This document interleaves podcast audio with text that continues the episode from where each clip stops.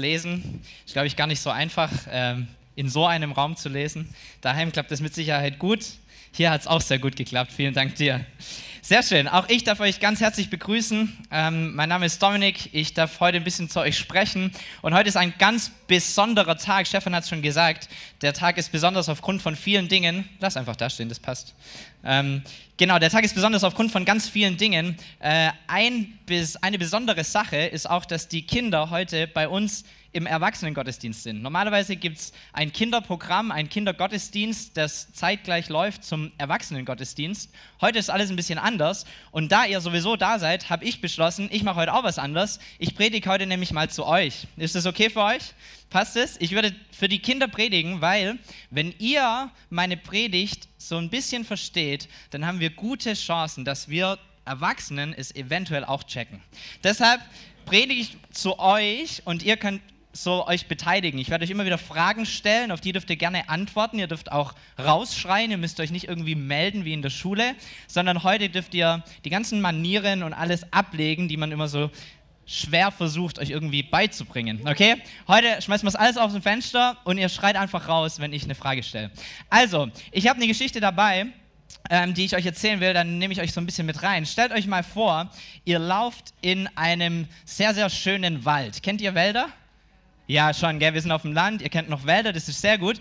In der Stadt kannst du das nicht fragen, aber ihr kennt Wälder und ihr lauft in diesem Wald und vielleicht sieht es so oder so ähnlich aus, alles ist wunderschön und du läufst so vielleicht durch das Gestrüpp und auf einmal entdeckst du irgendwo einen Ball.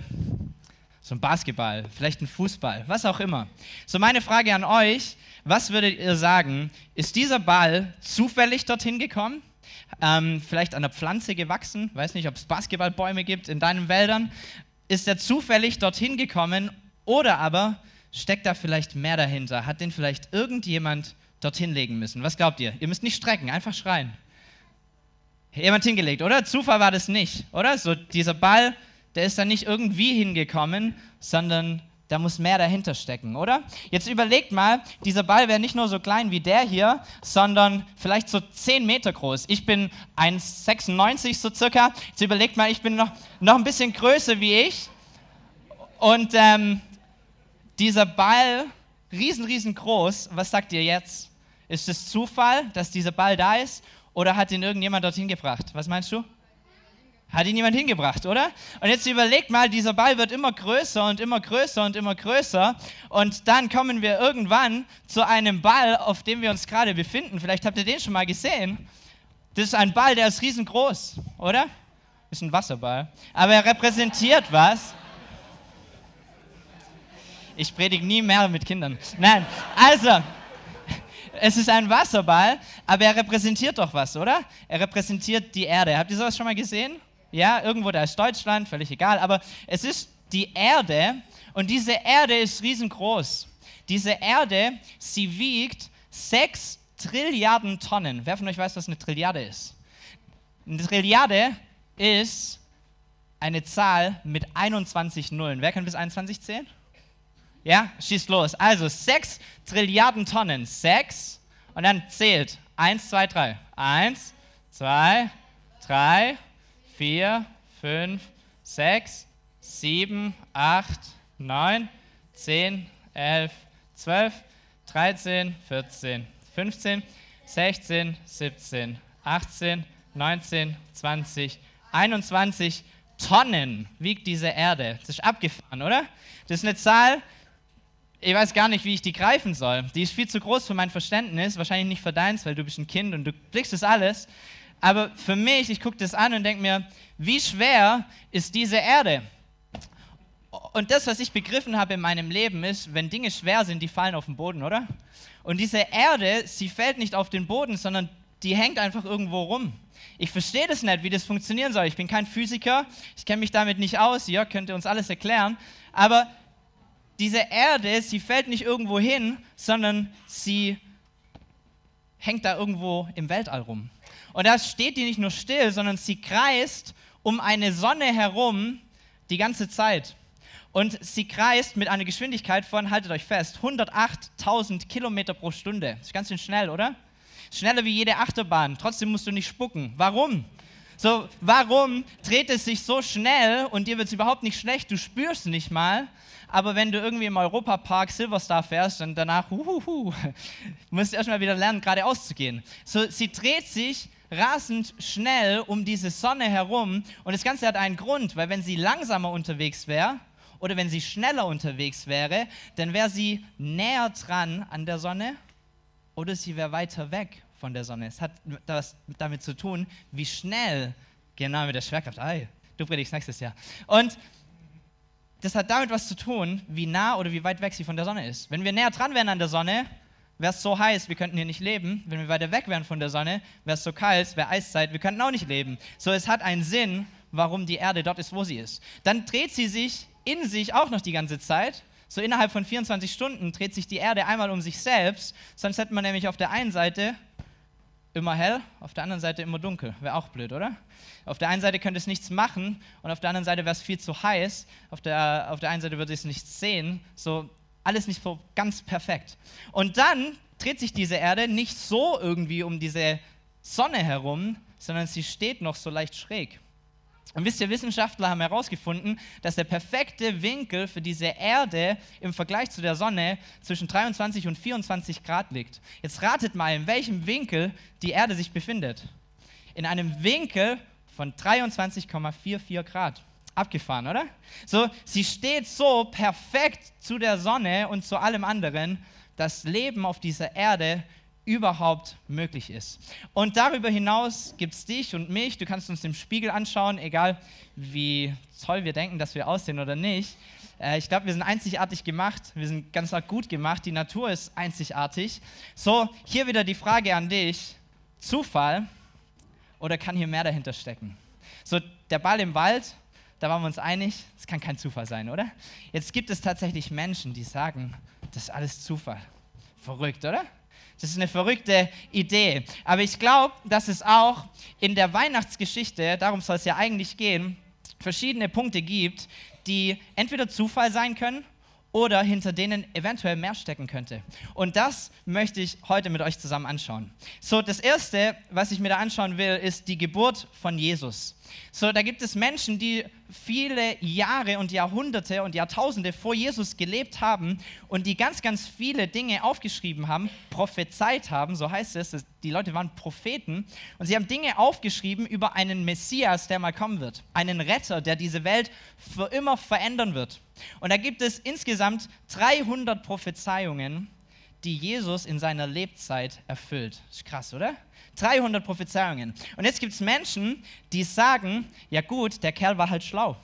Der hat ja diese ganzen Prophezeiungen gekannt. Und deshalb ist er halt an die Orte hingegangen, wo er hingehen musste und hat die Worte gesagt, die er sagen musste, sodass er den ganzen Menschen irgendwie verkaufen kann, dass er scheinbar dieser Retter ist.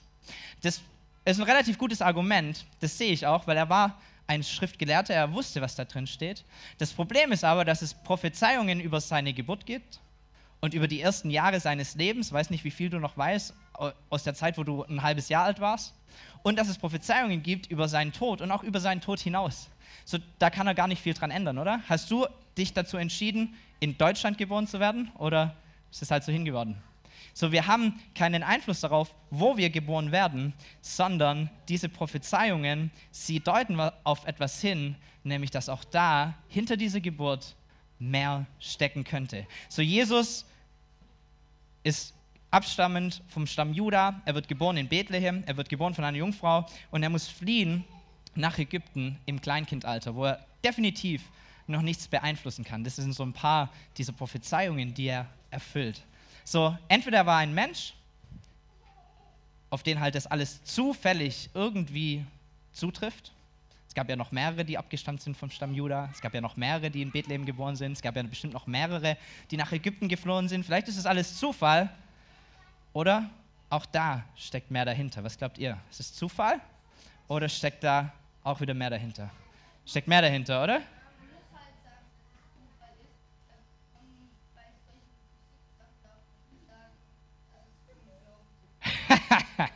Das ist in der Schule, aber hier darfst du alles. Hier darfst du sagen, was du willst. Genau. Der zweite Punkt, den ich anschauen will, sind die Hirten. Okay, die Hirten, von denen haben wir vorhin schon gesehen oder gelesen, gehört. Es steht in dieser Geschichte drin, dass die Hirten es zuallererst erfahren, dass Jesus geboren ist. Lukas 2, Vers 8. In der Umgebung von Bethlehem waren Hirten, die mit ihrer Herde draußen auf dem Feld lebten. Als sie in jeder Nacht bei ihren Tieren Wache hielten, stand auf einmal der Engel des Herrn vor ihnen und die Herrlichkeit des Herrn umgab sie mit ihrem Glanz. Auch hier könntest du irgendwie vermuten, das ist halt Zufall. So zur richtigen Zeit, am richtigen Ort. Es steht da drinne, sie waren in der Umgebung von Bethlehem. Sprich, dieser Jesus wird geboren, die Hirten schauen sich um und sagen, ja, die sind doch gerade da, zu denen könnten wir doch gehen. So ganz aus Zufall werden es eben diese Hirten. Aber ich glaube, auch hier könnte es sein, dass sich etwas anderes dahinter versteckt. Und wisst ihr, diese Hirten waren nicht so schick angezogen, wie wir sie uns manchmal vorstellen, so mit einem schönen Stab und einem ordentlichen Mantel und immer schön warm und gut gekleidet, vielleicht ein bisschen intellektuell, die sitzen an dem Feuer und erzählen sich Geschichten und alles ist irgendwie so gehobene Klasse, nobel irgendwie. Sondern diese Hirten, die haben das ganze Jahr über draußen gewohnt. Die hatten höchstwahrscheinlich zerrissene Kleider, du hast die wahrscheinlich gerochen, bevor du sie gesehen hast.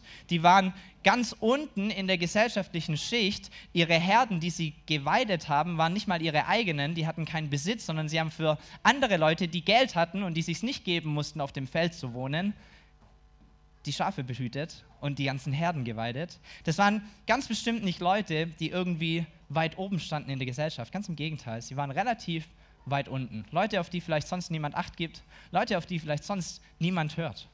Und wisst ihr, das Interessante an dem Leben von Jesus ist, dass er immer und immer und immer wieder genau zu diesen Menschen geht. Dass er mit seiner Botschaft, mit dem, was er repräsentiert, mit dem, was er bringt, nicht in irgendwelchen Palästen rumhängt, nicht dieser König wird, der prunkvoll ist und alles hat und alles kann, sondern er geht genau zu diesen Armen und Schwachen und Kranken und kaputten Menschen hin und er sagt, für euch bin ich gekommen. Und das, glaube ich, ist kein Zufall, sondern da steckt etwas mehr dahinter. Und das, was wir uns merken können von diesen Hirten, ist eine Aussage, die ich dir gerne mitgeben würde. Man muss nicht perfekt sein, um zu Jesus zu kommen. Wichtig ist, dass man kommt. Wichtig ist, dass man kommt.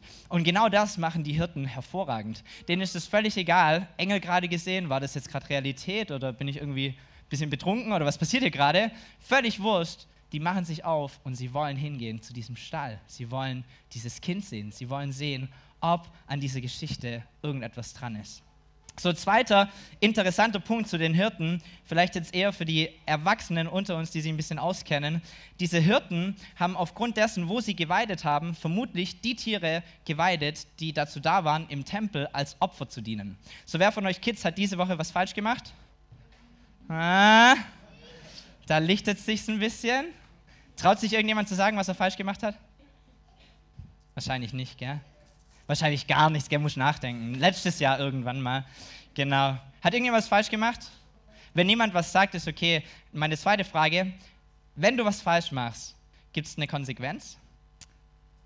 Oft, ja, werden die Eltern böse oder Hausarrest oder Fernsehverbot oder dein Freund darf halt doch nicht zum Übernachten kommen oder was auch immer. Aber es gibt immer eine Konsequenz, wenn du irgendetwas falsch machst, oder? Und so gab es auch damals, bevor Jesus kam, eine Konsequenz und die Menschen mussten, wenn sie irgendetwas falsch gemacht hatten, Tiere mit sich bringen in einen Tempel und sie als Opfer darbringen. Und diese Hirten, die dort geweidet haben, sind diejenigen, die genau diese Opfertiere in ihrer Herde hatten. Und später im Leben von Jesus spricht er davon, dass er das perfekte Opfer ist, dass er das Lamm ist, das für immer gelten wird. In anderen Worten, er nimmt diesen Hirten gerade den Job. So, wir brauchen euch gar nicht mehr, wir brauchen diese Tiere gar nicht mehr, wir brauchen diese Opfer gar nicht mehr. Warum? Weil ich zu einem perfekten Opfer werde.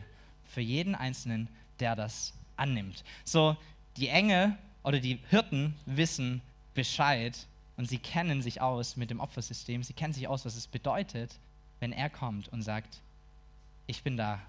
Den Rest braucht man eigentlich nicht mehr. So, die Engel kommen zu den Hirten. Was meint ihr? Zufall? Richtiger Platz? Richtiger Ort? Oder steckt mehr dahinter? Ist da eine Aussage dahinter, die wir mitnehmen können? Steckt mehr dahinter. Also, super. Und das Dritte, was ich anschauen will, ist das Leben von Jesus.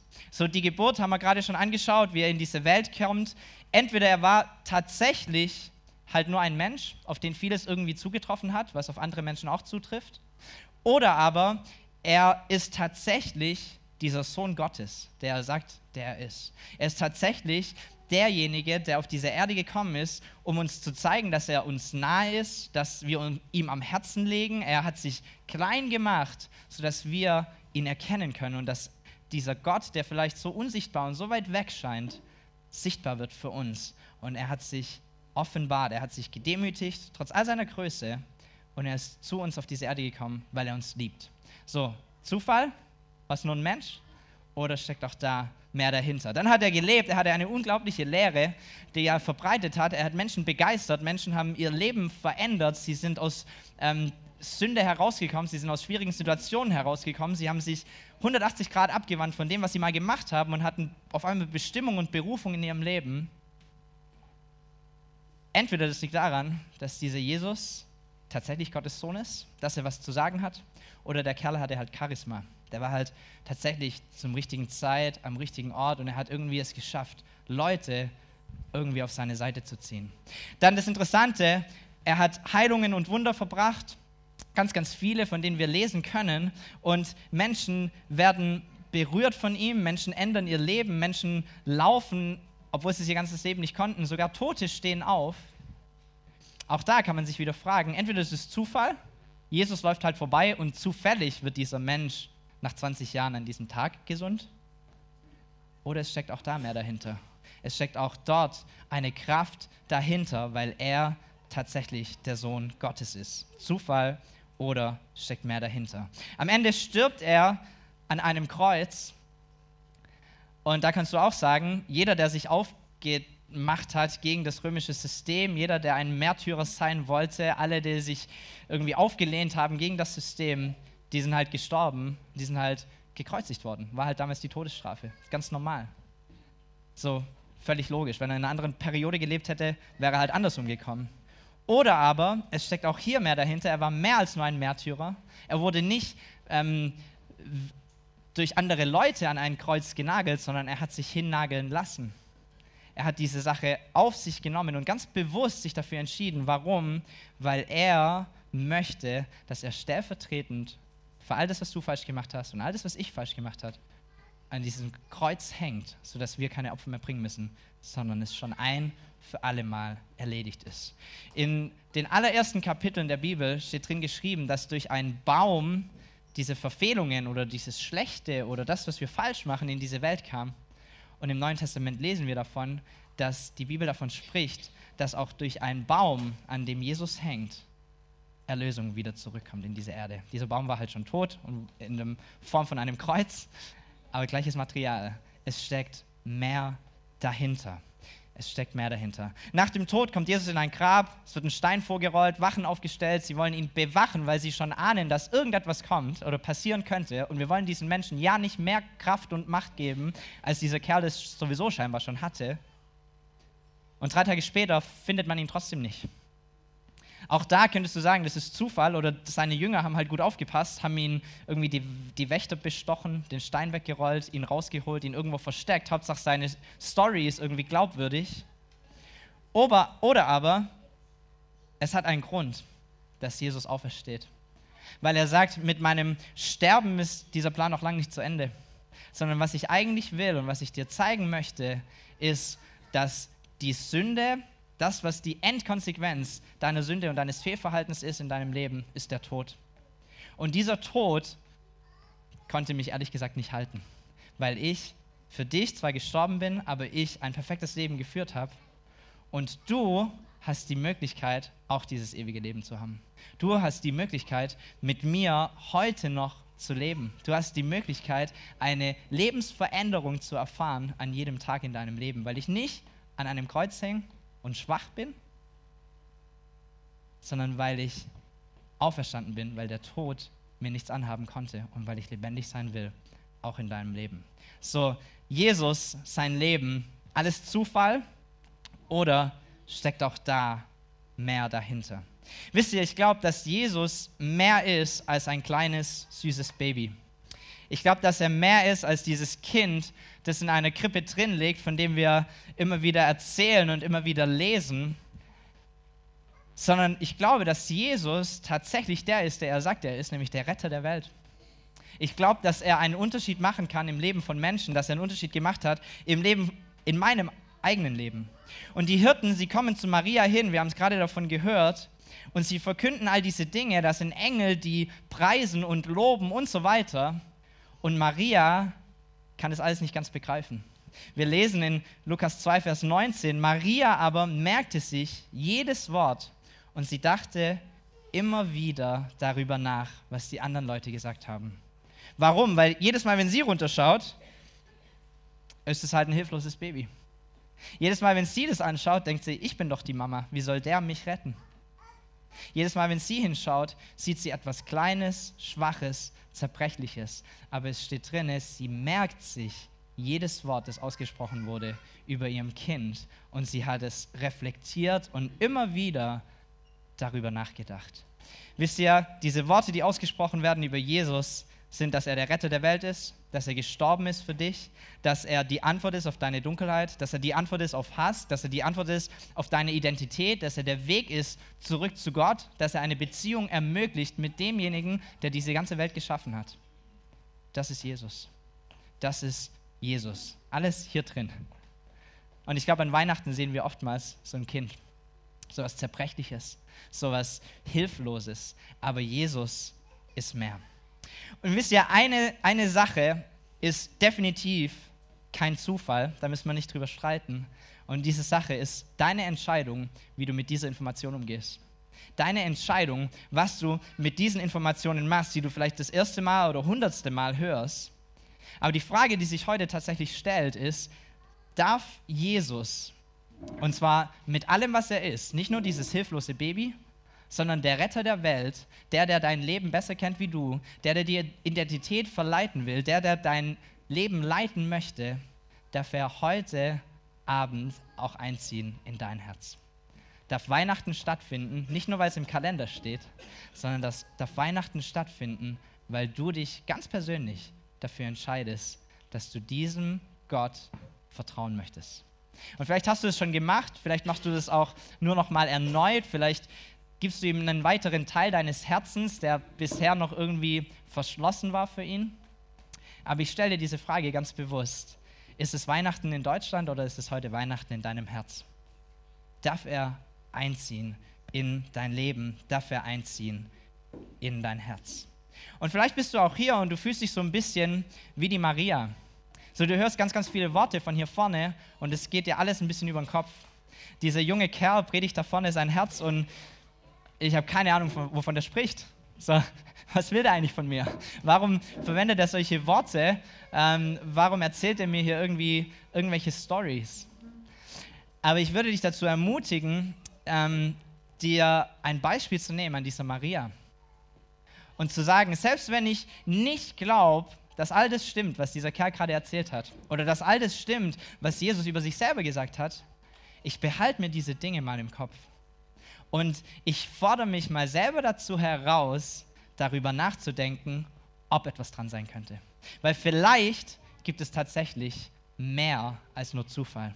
Vielleicht steckt hinter dieser ganzen Geschichte mehr als irgendwie ein Event nach dem anderen, das sich irgendwie aufbaut und Leute interpretieren irgendwas hinein. Vielleicht ist es tatsächlich der Retter der Welt. Vielleicht ist er tatsächlich die Antwort auf die Frage, die du noch nicht mal gestellt hast. Vielleicht kann er dein Leben wirklich verändern. Wisst ihr, ich kam zum Glauben, weil ich irgendwann mal eine sehr provokante Frage an Gott gestellt habe. Ich habe gesagt, Gott, wenn es dich gibt, dann musst du dich sowas von zeigen. Und es ist ein hervorragendes Gebet, das du gerne beten kannst heute Abend.